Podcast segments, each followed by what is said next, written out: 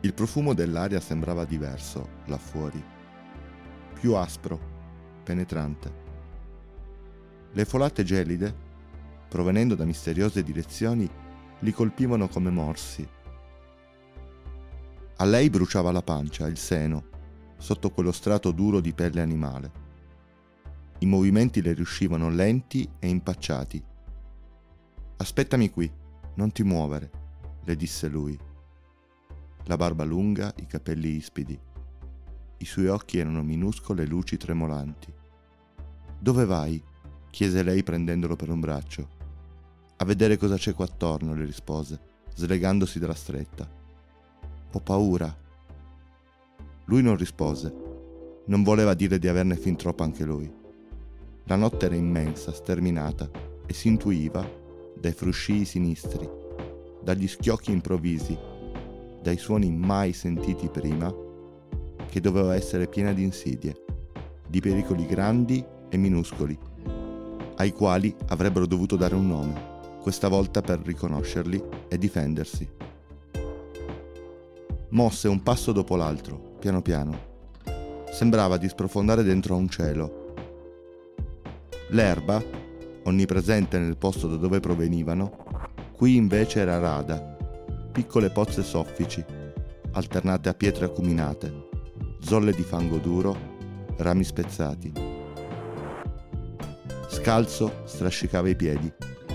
Si chinò a raccogliere un bastone. Lo batteva per terra annunciandosi ai mostri infidi celati ai suoi occhi.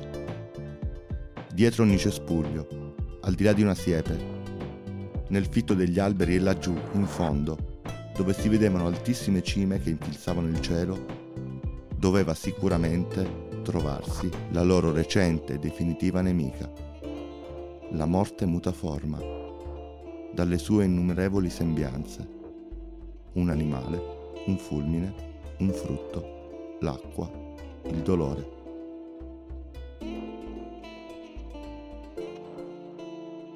intravide un chiarore, il riflesso della luna su una parete di roccia, oltre un grumo di piante.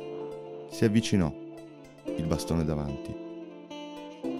Quel muro grigio aveva un'apertura oscura. L'uomo sospirò.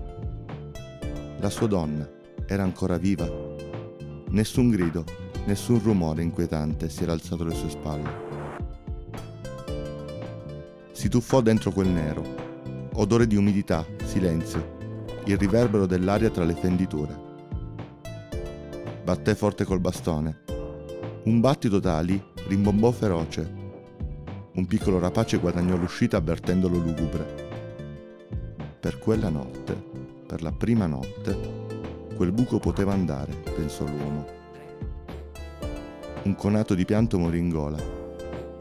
L'immagine della loro ultima casa si sovrappose a quello scenario così scarno.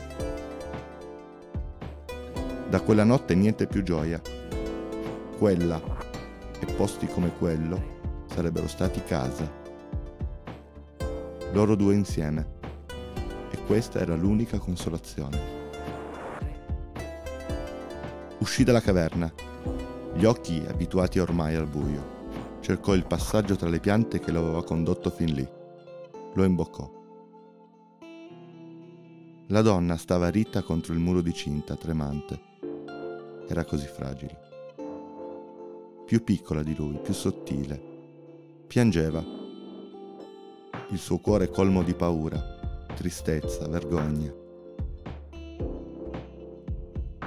All'uomo, nel vederla così, da sola, venne voglia di correre incontro, stringerla, nascondere il viso nel suo abbraccio Andrà tutto bene, non piangere, avrebbe voluto dirle. Ma non ci credeva neanche lui e non voleva mentirle. Non vedeva come il futuro potesse salvarli, renderli un po' felici, non come prima, giusto un po'. Si impose di non pensarci. Intanto passiamo questa prima notte, poi si vedrà. Sono qui, le disse quando era a pochi metri. La donna distese il volto, sollevata sei qui, in un fiato. Non gli chiese nulla, soltanto si avvicinò a lui, che iniziava il tragitto a ritroso. Non le disse della caverna, delle mille insidie. Camminava un passo avanti a lei, con la destra teneva il bastone, con la sinistra la sua mano. Procedevano piano. Prima dello schermo fitto di alberi, dietro cui c'era la caverna, si voltarono verso il muro di cinta, alto, liscio, interminabile. Sulla sinistra, davanti al cancello, le fiamme lontane delle spade degli angeli si stagliavano come stelle in miniatura. Gli angeli guardavano fisso davanti, immobili.